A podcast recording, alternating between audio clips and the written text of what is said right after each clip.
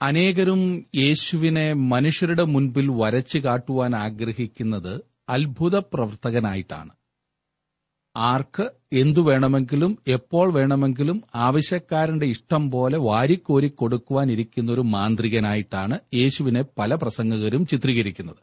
എന്നാൽ യേശുവിന്റെ പരസ്യ ശുശ്രൂഷയെക്കുറിച്ച് പഠിക്കുന്ന ഏതൊരാൾക്കും മനസ്സിലാകുന്ന ഒരു വസ്തുത യേശു അത്ഭുത പ്രവർത്തനം തന്റെ പ്രത്യേകതയായി കാണിക്കുവാൻ ആഗ്രഹിച്ചിരുന്നില്ല എന്നത്രേ.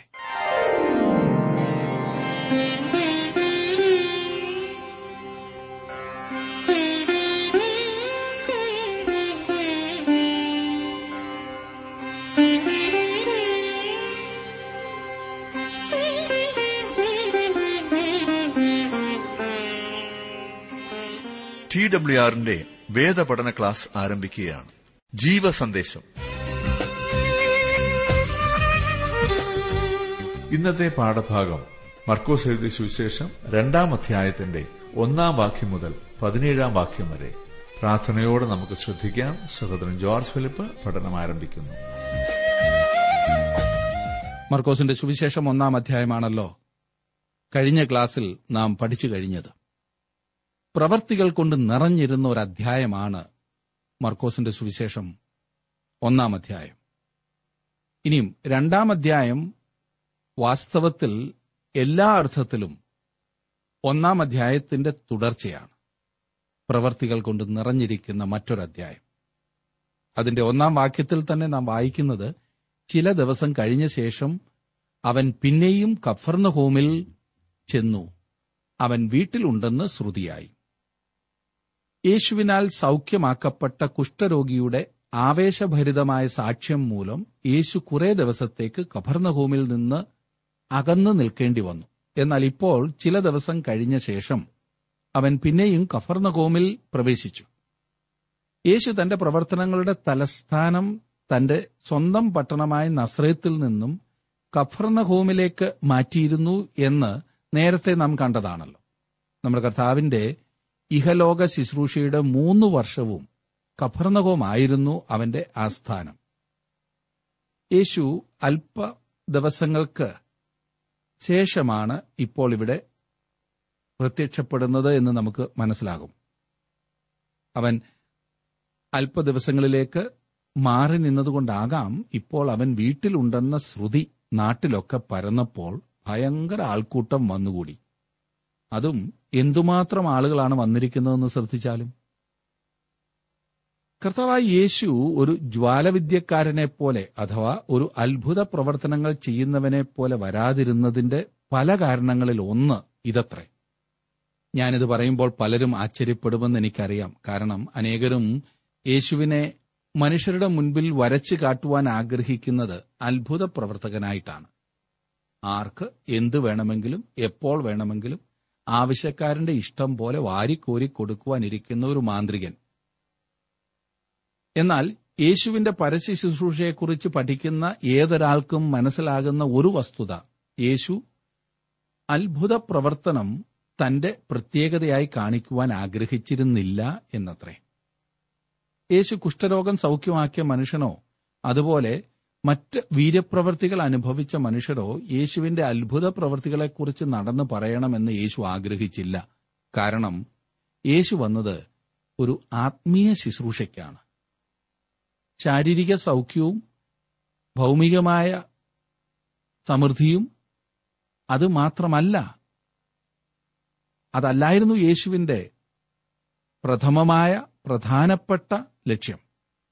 യേശു വന്നത് ലോകത്തിന്റെ പാപത്തിന്റെ പരിഹാരത്തിനായി ക്രൂശിൽ തന്റെ ജീവനെ നൽകുവാനായിട്ടാണ്. യേശു വന്നതിന്റെ പ്രധാന ഉദ്ദേശത്തിൽ നിന്ന് മാറിയുള്ള പബ്ലിസിറ്റി യഥാർത്ഥ സുവിശേഷത്തെ മറയ്ക്കുന്നതാണ്. ഞാൻ പറഞ്ഞാൽ അത് മുഴുവൻ സത്യമല്ല. അത് സത്യത്തിന്റെ ഒരു ഭാഗം മാത്രമാണ്. സത്യത്തിന്റെ ഭാഗമെന്ന് പറയുന്നത് കള്ളമാണ്. അപ്പോൾ ഒരു ഭാഗം മാത്രം പ്രസംഗിക്കുന്നത് കള്ളപ്രസംഗമാണ് അത് കള്ളപ്പറച്ചിലാണ്.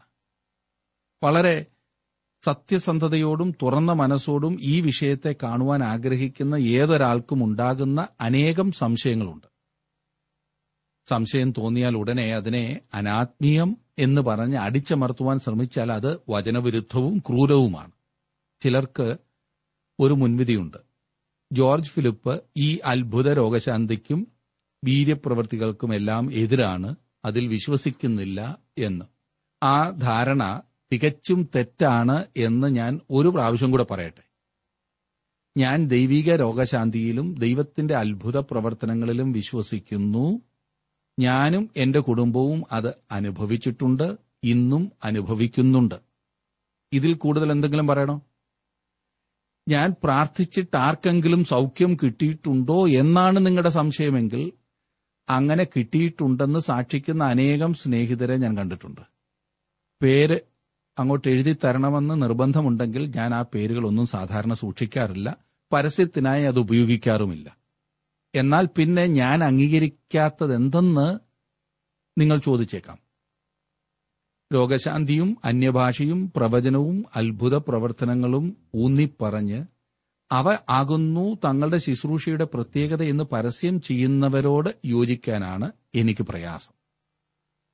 നാം ജീവിക്കുന്ന യുഗത്തിൽ ഈ പറഞ്ഞതെല്ലാം ഒന്നാം നൂറ്റാണ്ടിലെ പോലെ തന്നെ ഉണ്ടെങ്കിൽ പോലും അതിന് അമിത പ്രാധാന്യം കൊടുക്കുന്നത് കാളയ്ക്ക് മുൻപിൽ വണ്ടി കെട്ടി ഓടിക്കുവാൻ ശ്രമിക്കുന്നത് പോലെയാണ്. ഒരിക്കൽ ഒരു സ്നേഹിതൻ എന്നോട് ഇപ്രകാരം പറഞ്ഞു. ജോർജ് ഫിലിപ്പേ ഇന്നാര് നിങ്ങൾ പ്രസംഗിക്കുന്നത് പോലെ തന്നെയാണ് സുവിശേഷം പ്രസംഗിക്കുകയും വചനം പഠിപ്പിക്കുകയും ചെയ്യുന്നത്. എന്നാൽ അദ്ദേഹത്തിന് രോഗശാന്തി ശുശ്രൂഷ കൂടി ഉള്ളതുകൊണ്ട് ഭയങ്കര വിജയമാണ് ഭയങ്കര ആളാണ് പോകുന്നിടത്തൊക്കെ. അതിന് ഞാൻ എന്റെ സ്നേഹിതനോട് ചോദിച്ചത് നിങ്ങൾ ഈ പറയുന്ന വ്യക്തി അറിയപ്പെടുന്നത് സുവിശേഷം പ്രസംഗിക്കുന്നതിലാണോ?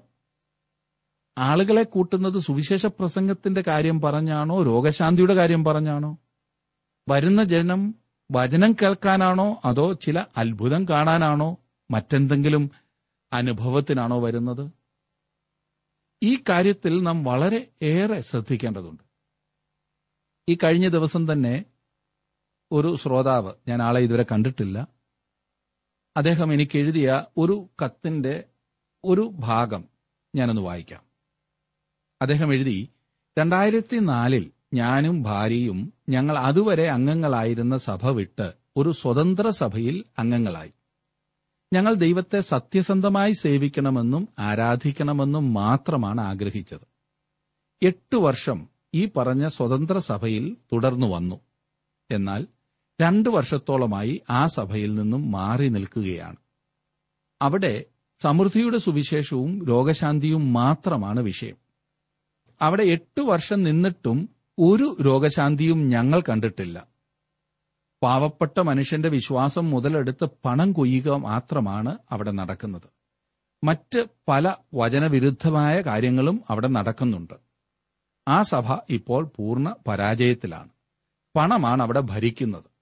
പന്ത്രണ്ട് വർഷമായ ആ സഭയിൽ ആർക്കും ഒരു മാനസാന്തര ഹൃദയവും ഞങ്ങൾക്ക് കാണുവാൻ കഴിഞ്ഞിട്ടില്ല. ഇത് ഞാൻ പറഞ്ഞതല്ല ഒരു അനുഭവസ്ഥൻ എഴുതിയതാണ്. നിങ്ങൾ ഒരുപക്ഷെ പറഞ്ഞേക്കാം അയാൾ പറഞ്ഞത് അയാളുടെ പക്ഷമെന്ന്. ആകാം നിങ്ങൾ പറയുന്നത് നിങ്ങളുടെ പക്ഷം.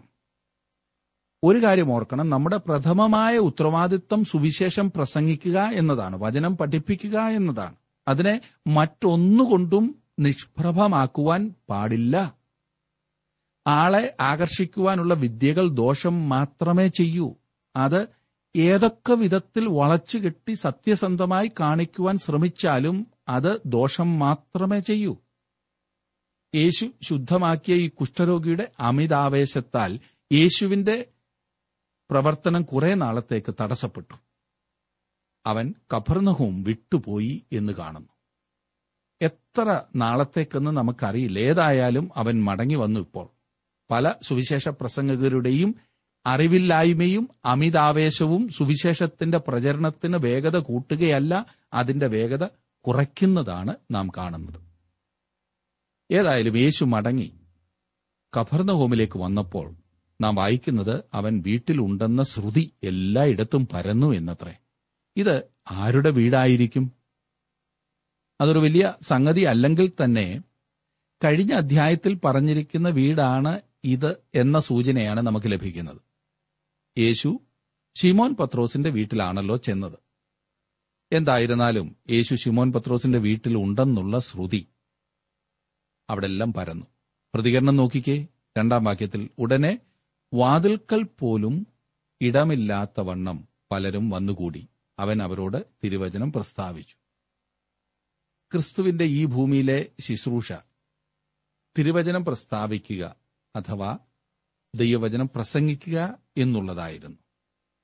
ഇന്നും ക്രിസ്തു ശിഷ്യന്മാരായവരുടെ ശുശ്രൂഷയിൽ കൂടുതൽ ഊന്നൽ കൊടുക്കേണ്ടത് ദൈവവചനം പ്രസംഗിക്കുന്നതിനായിരിക്കണം. ദൈവവചനത്തിന്റെ ആധികാരികതയ്ക്ക് അപ്രമാദിത്വത്തിന് സത്യസന്ധതയ്ക്ക് നാം പ്രാധാന്യം നൽകി പ്രസംഗിക്കണം.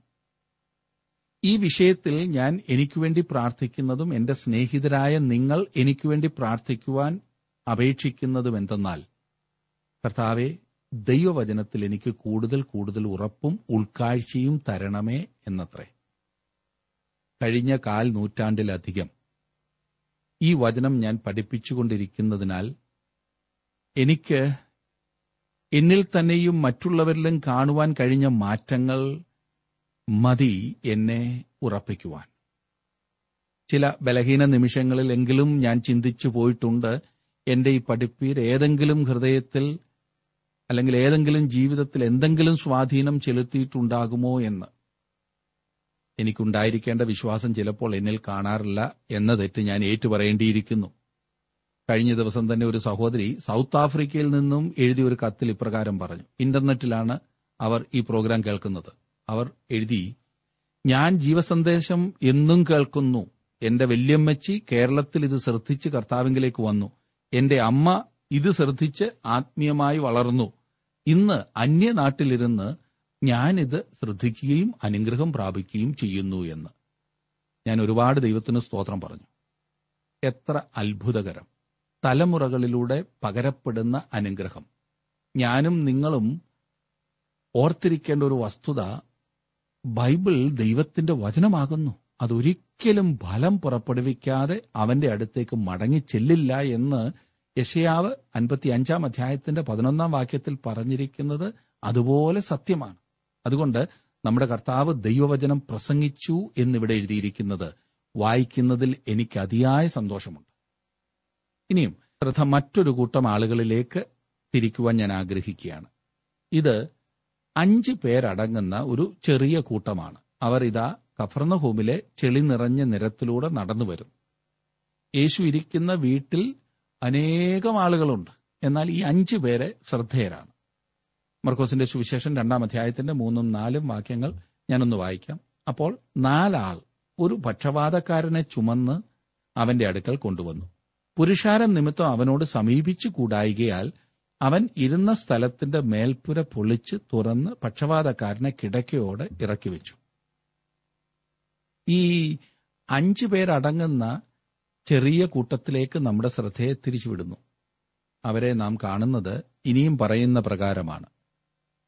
ഒരു മനുഷ്യൻ പക്ഷപാതം പിടിച്ച് തളർന്നു കിടക്കുന്നു. പാവം മനുഷ്യൻ. അവന് സ്വയം ഈ പറഞ്ഞ വീട്ടിലെത്തുവാൻ ഒരാവതും ഇല്ല. കാരണം അവൻ തളർവാദം പിടിച്ച് ഒരു കിടപ്പാണല്ലോ. മറ്റേ നാലു പേർ രോഗിയെ ഒരു കട്ടിലിൽ കിടത്തി. ഓരോരുത്തരും ഓരോ കോണിൽ പിടിച്ചുകൊണ്ട് മുന്നോട്ട് നീങ്ങുന്നു. യേശു വചനം പ്രസംഗിച്ചുകൊണ്ടിരുന്ന വീടിന്റെ വെളിയിൽ എത്തിയ ഇവർക്ക് ഒരു വിധത്തിലും വീട്ടിനുള്ളിലേക്ക് പ്രവേശിക്കുവാൻ കഴിയുമായിരുന്നില്ല. കാരണം ജനം വീടിന്റെ വാതിലുകളും ജനാലകളും എല്ലാം അടച്ചു നിന്ന് യേശു പഠിപ്പിക്കുന്നത് കേൾക്കുകയായിരുന്നു. വാതിൽക്കൽ കൂടിയും ജനാല വഴിയും ഈ രോഗിയെ യേശുവിന്റെ മുൻപിൽ എത്തിക്കുവാൻ സാധ്യമല്ല എന്ന് മനസ്സിലാക്കിയ ഈ നാല് സ്നേഹിതന്മാർ ഒടുവിൽ കണ്ടുപിടിച്ച മാർഗമാണ് വീടിന്റെ മേൽക്കൂര പൊളിച്ച് രോഗിയെ യേശുവിന്റെ അടുത്തെത്തിക്കുക. അങ്ങനെ അവർ രോഗിയെ അവിടെ വെച്ചിട്ട് വീടിന്റെ മേൽക്കൂര പൊളിക്കുവാൻ തുടങ്ങി. ഒടുവിൽ അവർ യേശുവിന്റെ മുൻപിലേക്ക് ഈ തളർവാദ രോഗിയെ ഇറക്കി വെച്ചപ്പോൾ അവർക്ക് തന്നെ പ്രയാസം തോന്നിക്കാണും കാരണം യേശുവിന്റെ പ്രസംഗത്തെ അവർ തടസ്സപ്പെടുത്തി. എല്ലാവരും യേശു പറഞ്ഞതെല്ലാം ശ്രദ്ധാപൂർവം കേട്ടുകൊണ്ടിരുന്നതിനെ തടസ്സപ്പെടുത്തിയാലത്തെ അനുഭവം നിങ്ങൾക്ക് ഊഹിക്കാവുന്നതേ ഉള്ളൂ ഈ പറഞ്ഞ സമയത്ത് യേശു എന്തായിരുന്നു പഠിപ്പിച്ചുകൊണ്ടിരുന്നത് എന്നുള്ളതിനെക്കുറിച്ച് നമുക്ക് യാതൊരു വിവരവുമില്ല. എന്നാൽ ഈ കിടക്ക താഴേക്ക് ഇറങ്ങി വന്നപ്പോൾ യേശു പഠിപ്പിക്കുന്നത് പെട്ടെന്ന് നിർത്തി. മുകളിലേക്ക് നോക്കിക്കാണും നമ്മുടെ കർത്താവ് അവർ ചെയ്തു കൂട്ടുന്നത് എന്തെല്ലാം എന്ന് നോക്കിയിട്ട് ഒന്ന് പുഞ്ചിരിച്ചു കാണും. അല്ലാതെ എന്ത് ചെയ്യാനാണ്? അഞ്ചാം വാക്യത്തിൽ നാം വായിക്കുന്നത് യേശു അവരുടെ വിശ്വാസം കണ്ടിട്ട് പക്ഷപാതക്കാരനോട് മകനെ നിന്റെ പാപങ്ങൾ മോചിച്ചു തന്നിരിക്കുന്നു എന്ന് പറഞ്ഞു. ആരുടെ വിശ്വാസമാ? അവരുടെ എന്ന് പറഞ്ഞാൽ രോഗിയെ കൊണ്ടുവന്ന നാലുപേരുടെ വിശ്വാസമാണോ? ഈ വാക്യം വായിക്കുമ്പോഴൊക്കെ എന്നെ ചിന്താക്കുഴപ്പത്തിലാക്കുന്ന ഒരു കാര്യമായിരുന്നു ഈ പറഞ്ഞത്. അങ്ങനെയെങ്കിൽ മറ്റുള്ളവരുടെ വിശ്വാസം മൂലം ഏതൊരാൾക്കും രക്ഷപ്പെടാം എന്ന ചിന്ത ശരിയാകുമല്ലോ? എന്നെ ചിന്താക്കുഴപ്പത്തിലാക്കിയതും ഈ വിഷയമാണ്. ഈ വാക്യം വായിക്കുമ്പോൾ നമുക്കുണ്ടാകുന്ന ധാരണ അങ്ങനെയാണല്ലോ. അങ്ങനെ എങ്ങാണം ഒരു സത്യം സ്ഥാപിക്കാൻ സാധിച്ചാൽ ദൈവത്തിന്റെ വചനം മുഴുവൻ മാറ്റി എഴുതേണ്ടി വരും. ഈ നാല് പേരുടെ വിശ്വാസമായിരുന്നു ഈ മനുഷ്യൻ രക്ഷപ്പെടുവാൻ കാരണം എങ്കിൽ. നിന്റെ പാപങ്ങൾ മോചിച്ചു തന്നിരിക്കുന്നു എന്ന് പറഞ്ഞിരിക്കുന്ന ഈ വസ്തുത. അത് കുറെ കൂടി ഗഹനമായി ഈ ഭാഗം പഠിച്ചപ്പോൾ ഞാൻ മനസ്സിലാക്കിയ ചില കാര്യങ്ങൾ നിങ്ങളോട് പങ്കുവെക്കുവാൻ ആഗ്രഹിക്കുക. അവനെ കൊണ്ടുവന്നവരുടെ വിശ്വാസമല്ല പക്ഷപാതക്കാരനെ രക്ഷിച്ചത്. ഭക്തയായ ഒരു അമ്മയുള്ളത് നല്ല കാര്യം. എന്നാൽ താങ്കളും ഞാനും സ്വർഗത്തിൽ പോകുവാൻ പോകുന്നത് അമ്മയുടെ സാരിത്തുമ്പിൽ മുറുകെ പിടിച്ചല്ല. ഭക്തനായ ഒരു പിതാവുള്ളത് ഭാഗ്യമാണ്. എന്നാൽ നിങ്ങളുടെ പിതാവ് നിങ്ങളെ രക്ഷിക്കില്ല. നിങ്ങൾക്ക് നിങ്ങളുടെ വിശ്വാസം തന്നെയാണ് ആവശ്യം. രക്ഷയ്ക്കായി ക്രിസ്തുവിൽ വിശ്വസിക്കേണ്ടത് നിങ്ങൾ തന്നെ ആയിരിക്കണം. അല്പം സൂക്ഷ്മമായി പരിശോധിച്ചാൽ നമുക്ക് കാണുവാൻ കഴിയുന്നത് ഈ നാല് മനുഷ്യരുടെ വിശ്വാസമല്ല ഈ പക്ഷപാതക്കാരനെ രക്ഷിച്ചത് എന്നത്രേ. അവന് വേണ്ടി ത്യാഗം സഹിക്കുവാൻ തയ്യാറായ ഈ നാലുപേരുടെ വിശ്വാസമാണ് അവനെ യേശുവിന്റെ അടുത്തേക്ക് കൊണ്ടുവന്നു. യേശു അവനോട് വ്യക്തിപരമായി നേരിട്ടും സംസാരിക്കുവാനും ഇടപെടുവാനും അവസരമൊരുക്കിയത് അവരുടെ വിശ്വാസമാണ്. യേശു അവരുടെ വിശ്വാസം കണ്ടിട്ട് എന്ന് പറഞ്ഞാൽ ഈ പക്ഷപാതക്കാരനായ മനുഷ്യനെ യേശുവിന്റെ അടുക്കൽ എത്തിക്കുവാൻ അവർ കാണിച്ച വിശ്വാസം. യേശു അത് കണ്ടപ്പോൾ അവൻ അവനോട് വ്യക്തിപരമായി ഇടപെടുകയും അവനോട് മകനെ നിന്റെ പാപങ്ങൾ മോചിച്ചു തന്നിരിക്കുന്നു എന്ന് പറയുകയും ചെയ്തു. ഇന്ന് നമുക്ക് നമ്മുടെ സഭകളിലൊക്കെ ആവശ്യം ഈ കട്ടിലെടുക്കുവാൻ ഒരുക്കമുള്ള ആളുകളെയാണ്. വെളിയിലേക്ക് ചെന്ന് ഇന്നും രക്ഷിക്കപ്പെട്ടിട്ടില്ലാത്തവരെ സുവിശേഷം കൽപ്പിക്കുവാനായി സഭകളിലേക്ക് കൊണ്ടുവരുവാൻ വിശ്വാസമുള്ള സ്ത്രീ പുരുഷന്മാരെ നമുക്ക് ആവശ്യമാണ് പാപപക്ഷാപാതത്താൽ മുൻവിധി എന്ന പക്ഷാപാതത്താൽ ഹൃദയകാഠിന്യം എന്ന പക്ഷപാതത്താൽ തളർന്നു കിടക്കുന്ന അനേകർ ഇന്നുണ്ട്. അവർ തളർന്നു കിടക്കുന്ന കട്ടിലിന്റെ ഒരു കോണ് കൈകൊണ്ട് പൊക്കുവാൻ താങ്കൾ തയ്യാറാകാത്ത പക്ഷം ഒട്ടനേകം ആളുകൾ വചനം പ്രസംഗിക്കുന്നത് കേൾക്കുവാൻ ഒരിക്കലും വരില്ല. അതത്ര ഈ നാല് മനുഷ്യർ ചെയ്തത്. യേശു ഈ പാപം മനുഷ്യനോട് സംസാരിക്കുകയും അവനോട് ഇടപെടുകയും ചെയ്യേണ്ടതിനായി അവനെ യേശുവിന്റെ അടുക്കലേക്ക് കൊണ്ടുവരുന്ന വിശ്വാസം ഈ മനുഷ്യർക്കുണ്ടായിരുന്നു ആറും ഏഴും വാക്യങ്ങളിൽ നാം വായിക്കുന്നത് അവിടെ ചില ശാസ്ത്രിമാർ ഇരുന്നു. ഇവൻ ഇങ്ങനെ ദൈവദൂഷണം പറയുന്നത് എന്ത് ദൈവം ഒരുവനല്ലാതെ പാപങ്ങളെ മോചിപ്പാൻ കഴിയുന്നവൻ ആർ എന്ന് ഹൃദയത്തിൽ ചിന്തിച്ചുകൊണ്ടിരുന്നു ഇവിടെ ഇതാ ശത്രുക്കൾ.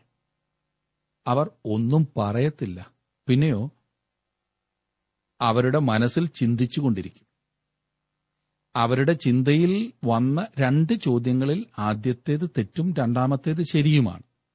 ഈ മനുഷ്യൻ ദൈവദൂഷണം പറയുകയല്ലായിരുന്നു. ദൈവത്തിന് മാത്രമേ പാപങ്ങളെ മോചിപ്പാൻ കഴിയൂ എന്ന് ചിന്തിച്ചത് ശരിയാണ്. ഒരു കുറ്റവാളിയെ വെറുതെ വിടുവാൻ ഒരു ന്യായാധിപനും അധികാരമില്ല. നിയമം നടപ്പിലാക്കുക എന്നതാണ് ന്യായാധിപന്റെ ജോലി. ദൈവമാണ് ഈ പ്രപഞ്ചത്തിന്റെ ഭരണാധികാരി. അവൻ തന്റെ നിയമം സംരക്ഷിക്കുവാൻ കടംപെട്ടിരിക്കുന്നു ദൈവത്തിന് അധർമ്മം പ്രവർത്തിക്കുക സാധ്യമല്ലല്ലോ. അവിടുന്ന് നീതിമാനായതിനാൽ നിയമം നടപ്പാക്കേണ്ടതുണ്ട്. ദൈവം നിയമങ്ങൾ ഉണ്ടാക്കിയതിനാൽ അവൻ ആ നിയമങ്ങൾ അനുസരിച്ച് പ്രവർത്തിക്കുകയും ചെയ്യുന്നു. ദൈവത്തിന്റെ നിയമങ്ങൾ മാറ്റമില്ലാത്തതാണ്. അവ നിമിത്തം നിങ്ങളും ഞാനും ദൈവമുൻപാകെ കുറ്റക്കാരായിത്തീരുന്നു. നമുക്ക് പാപക്ഷമ ആവശ്യമാണ്. ദൈവം പാപങ്ങൾ ക്ഷമിക്കുന്നു. ദൈവം വിശാല ഹൃദയമുള്ളവനായതിനാൽ പാപം കണക്കിടാതിരിക്കുന്നു എന്ന് തെറ്റായി ചിന്തിക്കരുത്. ദൈവം നമ്മുടെ പാപങ്ങൾ ക്ഷമിക്കുന്നത് ക്രിസ്തു നമ്മുടെ പാപങ്ങളുടെ ശിക്ഷ സ്വയം ഏറ്റു എന്നതിനാലാണ്. കർത്താവായ യേശുക്രിസ്തു ഇവിടെ പറഞ്ഞത് ദൈവദൂഷണമായിരുന്നില്ല. അവൻ ദൈവമാണ്. അവിടുന്ന് പാപം ക്ഷമിക്കുവാൻ കഴിവുള്ളവനാണ്. കാരണം എനിക്കും നിങ്ങൾക്കും തളർവാദം പിടിച്ചിരുന്ന ആ മനുഷ്യനും രക്ഷ നൽകുവാനാണ് യേശു ഈ ഭൂമിയിലേക്ക് വന്നത്. എട്ടാം വാക്യത്തിൽ നാം വായിക്കുന്നത് ഇങ്ങനെ അവർ ഉള്ളിൽ ചിന്തിക്കുന്നത് യേശു ഉടനെ മനസ്സിൽ ഗ്രഹിച്ചു. അവരോട് നിങ്ങൾ ഹൃദയത്തിൽ ഇങ്ങനെ ചിന്തിക്കുന്നത് എന്ത്? ഈ മനുഷ്യർ ഒന്നും പറഞ്ഞില്ല എന്നത് ശ്രദ്ധേയമാണ്. എന്നാൽ അവർ ഇത് തങ്ങളുടെ ഹൃദയത്തിൽ ചിന്തിച്ചു. അവരുടെ ഉള്ളിലെ ദുഷ്ടചിന്ത വെളിയിൽ കൊണ്ടുവരുവാൻ യേശു ശ്രമിച്ചിട്ടും നേരത്തെ ഇതുപോലുള്ള ഒരു അനുഭവത്തിൽ തോറ്റുപോയിരുന്നതിനാൽ ഒന്നും മിണ്ടാതിരിക്കുന്നതാണ് നല്ലതെന്ന് ഈ ശാസ്ത്രിമാർ കരുതി. അതുകൊണ്ട് കർത്താവ് അവരോട് പറഞ്ഞു ഒൻപതാം വാക്യത്തിൽ നാം കാണുന്നത് പക്ഷപാതക്കാരനോട് നിന്റെ പാപങ്ങൾ മോചിച്ചു തന്നിരിക്കുന്നു എന്ന് പറയുന്നതോ എഴുന്നേറ്റ് കിടക്കയെടുത്ത് നടക്ക എന്ന് പറയുന്നതോ ഏതാകുന്നു എളുപ്പം എന്ന് ചോദിച്ചു. എന്തായിരുന്നാലും ശാസ്ത്രിമാർ ഉത്തരം കൊടുക്കുവാൻ തയ്യാറായിരുന്നില്ല. അവർ മിണ്ടാതിരുന്നു. അവർ ഉരിയാടാതിരുന്നതിനാൽ അവൻ അവരെ നേരിടുവാൻ പോകുകയാണ് അവർ ചിന്തിച്ചുകൊണ്ടിരുന്നത് എന്തെന്ന് യേശുവിന് അറിയാമായിരുന്നു യോഹന്നാൻ രണ്ടിന്റെ ഇരുപത്തിയഞ്ചിൽ നാം കാണുന്നത് മനുഷ്യനിൽ ഉള്ളത് എന്ത് എന്ന് സ്വതവേ അറിഞ്ഞിരിക്കിയാൽ തനിക്ക് മനുഷ്യനെക്കുറിച്ച് യാതൊരുത്തിന്റെയും സാക്ഷ്യം ആവശ്യമായിരുന്നില്ല. ഇപ്പോൾ യേശു അവരെ ശരിക്കും നേരിടുകയാണ്. ഈ മനുഷ്യന്റെ പാപം ക്ഷമിക്കുന്നതോ അവനെ എഴുന്നേൽപ്പിച്ച് നടത്തുന്നതോ ഏതാണ് എളുപ്പം? ഇതാണ് യേശു ചോദിക്കുന്നത്. അവർ അതിനുള്ള മറുപടി യേശുവിനോട് പറഞ്ഞില്ലെങ്കിൽ തന്നെ അവരുടെ ഉള്ളിൽ തോന്നിക്കാണും രണ്ടും ഒരുപോലെ അസാധ്യമായ കാര്യങ്ങളാകുന്നു എന്ന്. ദൈവത്താൽ മാത്രമേ അത് സാധ്യമാകൂ. മനുഷ്യനാൽ സാധ്യമാകില്ല. ആ ഉത്തരം ശരിയാകുന്നു. അതുകൊണ്ടാണ് യേശു ആ മനുഷ്യനോട് അവന്റെ കിടക്ക എടുത്ത് നടക്കുവാൻ പറഞ്ഞത്. പത്തും പതിനൊന്നും വാക്യങ്ങളിൽ നാം കാണുന്നു എന്നാൽ ഭൂമിയിൽ പാപങ്ങളെ മോചിപ്പാൻ മനുഷ്യപുത്രന് അധികാരമുണ്ട് എന്ന് നിങ്ങൾ അറിയേണ്ടതിന് അവൻ പക്ഷപാതക്കാരനോട് എഴുന്നേറ്റ് കിടക്കയെടുത്ത് വീട്ടിലേക്ക് പോക എന്ന് ഞാൻ നിന്നോട് പറയുന്നു എന്ന് പറഞ്ഞു. ഇനിയും ആ കിടക്കയിൽ കിടന്നിട്ട് മറ്റാരെങ്കിലും ചുമന്നുകൊണ്ട് വരേണ്ടി വരില്ല എന്ന് കാണിക്കാനാണ് അവനോട് തന്നെ കിടക്കയെടുത്ത് നടക്കുവാൻ യേശു ആവശ്യപ്പെട്ടത്. ഇപ്പോൾ മുതൽ അവൻ നടക്കുവാൻ പോവുകയാണ്. നമ്മുടെ കർത്താവ് സൗഖ്യമാക്കിയിട്ടുള്ളപ്പോൾ അവൻ നല്ല ഒരു സൗഖ്യം തന്നെയാണ് നൽകിയത്. ഇന്ന് കുറച്ച് സൗഖ്യം പിന്നെ കുറച്ചുകൂടി പിന്നെ കുറച്ചുകൂടി അങ്ങനല്ല. പന്ത്രണ്ടാം വാക്യത്തിൽ നാം വായിക്കുന്നത് ഉടനെ അവൻ എഴുന്നേറ്റ് കിടക്കയെടുത്ത് എല്ലാവരും കാണുക പുറപ്പെട്ടു. അതുകൊണ്ട് എല്ലാവരും വിസ്മയിച്ചു. ഇങ്ങനെ ഒരു നാളും കണ്ടിട്ടില്ല എന്ന് പറഞ്ഞു. ദൈവത്തെ മഹത്വപ്പെടുത്തി. കണ്ടോ പ്രവർത്തനത്തിന്റെ സുവിശേഷം? യേശുവിന്റെ അത്ഭുത പ്രവൃത്തികളിൽ ഒന്ന് ഇവിടെ വെളിവാകുന്നു. പതിമൂന്നും പതിനാലും വാക്യങ്ങളിൽ അവൻ പിന്നെയും കടൽക്കര ചെന്നു. പുരുഷാരമൊക്കെയും അവന്റെ അടുക്കൽ വന്നു. അവൻ അവരെ ഉപദേശിച്ചു. പിന്നെ അവൻ കടന്നുപോകുമ്പോൾ അൽഭായിയുടെ മകനായ ലേവി ചുങ്കസ്ഥലത്തിരിക്കുന്നത് കണ്ടു. എന്നെ അനുഗമിക്ക എന്ന് പറഞ്ഞു. അവൻ എഴുന്നേറ്റ് അവനെ അനുഗമിച്ചു. ഈ പറയുന്നത് ഒരു അത്ഭുതമല്ലെങ്കിലും പ്രവർത്തനത്തിന്റെ തുടർച്ച നാം ഇവിടെ കാണുന്നു ഈ സുവിശേഷത്തിൽ നാം വളരെയേറെ പ്രവർത്തനങ്ങൾ കാണുന്നു എന്ന് ഞാൻ സൂചിപ്പിച്ചല്ലോ. ഈ വാക്യത്തിൽ ലേവി അല്ലെങ്കിൽ മത്തായിയുടെ വിളിയാകുന്നു നാം കാണുന്നത്. മത്തായി ലേവിയ ഗോത്രത്തിൽ ഉൾപ്പെട്ടവനായിരുന്നു. അതേക്കുറിച്ച് ഒന്ന് ചിന്തിച്ചു നോക്കിക്കേ.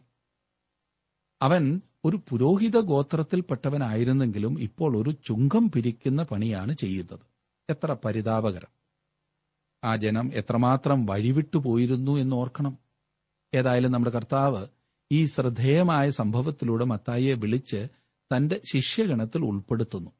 മത്തായി തന്റെ സുവിശേഷത്തിൽ പറയുമ്പോൾ താൻ തന്റെ സ്നേഹിതരെ എല്ലാം വിളിച്ചു വലിയൊരു വിരുന്ന് സൽക്കാരം നടത്തിയതിനെക്കുറിച്ച് യാതൊന്നും പറയുന്നില്ല. അവനാകെ ഉണ്ടായിരുന്ന സ്നേഹിതന്മാർ പാപികളായിരുന്നു എന്ന് മറക്കരുത്.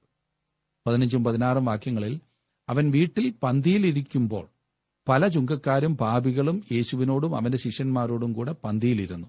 അവനെ അനുഗമിച്ചു വന്നവർ അനേകരായിരുന്നു. അവൻ ചുങ്കക്കാരോടും പാപികളോടും കൂടെ തിന്നുകയും കുടിക്കുകയും ചെയ്യുന്നത് പരീശന്മാരുടെ കൂട്ടത്തിലുള്ള ശാസ്ത്രിമാർ കണ്ടിട്ട് അവന്റെ ശിഷ്യന്മാരോട് അവൻ ചുങ്കക്കാരോടും പാപികളോടും കൂടെ തിന്നുകുടിക്കുന്നത് എന്ത് എന്ന് ചോദിച്ചു. അവിടെ വിരുന്നിന് വന്ന ആൾക്കാരെല്ലാം ചുങ്കക്കാരും പാപികളുമായിരുന്നെന്ന് ഈ ഭാഗത്ത് മൂന്ന് പ്രാവശ്യം ആവർത്തിക്കുന്നത് ശ്രദ്ധിച്ചോ? യഥാർത്ഥത്തിൽ ആ ലിസ്റ്റിൽ ഒരൊറ്റ നല്ല മനുഷ്യനും ഇല്ലായിരുന്നു എന്നാണ് പറയുന്നത്. പട്ടണത്തിലെ കുലീനന്മാർ ആരും അവിടെ ഉണ്ടായിരുന്നില്ല. പക്ഷപാതക്കാരനോട് ഇവരെക്കുറിച്ച് പറയുമ്പോൾ പാപികളുടെ മുൻപിൽ ചുങ്കക്കാരെന്ന് പറയും. ആ കാലത്തെ ടാക്സ് കളക്ടേഴ്സ് ആയിരുന്നു ഈ പറഞ്ഞവർ ചുങ്കക്കാർ. എങ്കിൽ പിന്നെ ഈ പാപികൾ എന്ന് പറയുന്നത് ആരെക്കുറിച്ചാണ്? ചുങ്കക്കാർ പാപികൾ അല്ലേ? അവർ പാപികളാകുന്നെങ്കിൽ മൊത്തം പാപികളെന്ന് പറഞ്ഞാൽ പോരായോ? ഈ പ്രയോഗം നടത്തിയത് ആരാകുന്നു എന്ന് നോക്കിക്കേ? ശാസ്ത്രിമാരും പരീശന്മാരും. അവരെ സംബന്ധിച്ചിടത്തോളം അവരല്ലാത്തവരെല്ലാം ഭാവികളാണ്. ചുങ്കക്കാരെ പേരെടുത്ത് പറയാം. എന്നാൽ മറ്റുള്ളവരെ എങ്ങനെ പരിചയപ്പെടുത്തും? ചുങ്കക്കാരുമല്ല ശാസ്ത്രിമാരുമല്ല പരീശന്മാരുമല്ല എന്നാൽ പിന്നെ അവരെല്ലാം പാപികൾ എത്ര വലിയ അഹങ്കാരമാകുന്നു അവരിൽ കാണുന്നത്. ഇന്നും ഇതുപോലുള്ള ഒരുപാട് പരീശന്മാരെ കാണുവാൻ കഴിയും. ഏതാണ്ടൊക്കെ ആചാരങ്ങളിലൂടെ പോയതുകൊണ്ടോ ഇന്നും പോകുന്നതുകൊണ്ടോ തങ്ങൾ പാപികളല്ല എന്ന് ചിന്തിക്കുന്നവർ. ഏതെങ്കിലും പ്രത്യേക സഭയുടെ അംഗങ്ങളായി എന്നതുകൊണ്ട് തങ്ങളെല്ലാം ആയി എന്ന് ചിന്തിക്കുന്നവർ അവരുടെ കൂട്ടത്തിലല്ലാത്ത എല്ലാവരെയും അവഗണനയോടെ കാണുന്നവർ. എന്നാൽ യേശുവിന്റെ മനോഭാവം ശ്രദ്ധിച്ചാലും പതിനേഴാം വാക്യം യേശു അത് കേട്ട് അവരോട് ദീനക്കാർക്കല്ലാതെ സൗഖ്യമുള്ളവർക്ക് വൈദ്യനെ കൊണ്ട് ആവശ്യമില്ല. ഞാൻ നീതിമാന്മാരെയല്ല പാപികളെ എത്ര വിളിപ്പാൻ വന്നത് എന്ന് പറഞ്ഞു. അത് ഒരു ഒന്നാന്തരം മറുപടിയായിരിക്കും. എല്ലാവരും സുഖമായും സൗഖ്യമായും ഇരിക്കുമ്പോൾ നാം ആരും ഡോക്ടറെ വിളിക്കാറില്ല. അസുഖമാണെന്ന് മനസ്സിലാക്കുമ്പോഴാണ് ഡോക്ടറുടെ ആവശ്യം. യേശു പറഞ്ഞത് ഞാൻ നീതിമാന്മാരെ തേടി വന്നതല്ല പിന്നെയോ പാപികളെ തേടി വന്നതാണ്.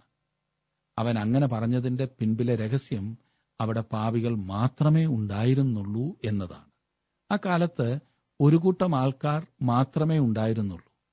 അവിടെ ഒരു പ്രകാരത്തിലും നീതിമാനായി ആരും ഉണ്ടായിരുന്നില്ല. എന്നാൽ പരീശന്മാർ കരുതിയത് തങ്ങൾ നീതിമാന്മാരാകുന്നു എന്നത്രേ. കർത്താവിന് ഈ ലേവിയോടും അവന്റെ കൂടെ വന്ന ആളുകളോടുമുള്ള അനുകമ്പ സ്നേഹം കരുതൽ നമുക്ക് കാണുവാൻ സാധിക്കും. ഇന്നും ഇതേ കരുതലാണ് അവൻ നമ്മോട് കാട്ടുന്നത്. അതിനായി നമുക്ക് ദൈവത്തെ സ്തുതിക്കാം. കർത്താവെ അവിടുന്ന് ഞങ്ങളോട് കാണിച്ച സ്നേഹത്തിനായി കരുതലിനായി വീണ്ടും ഞങ്ങൾ അങ്ങയെ സ്തുതിക്കുന്നു.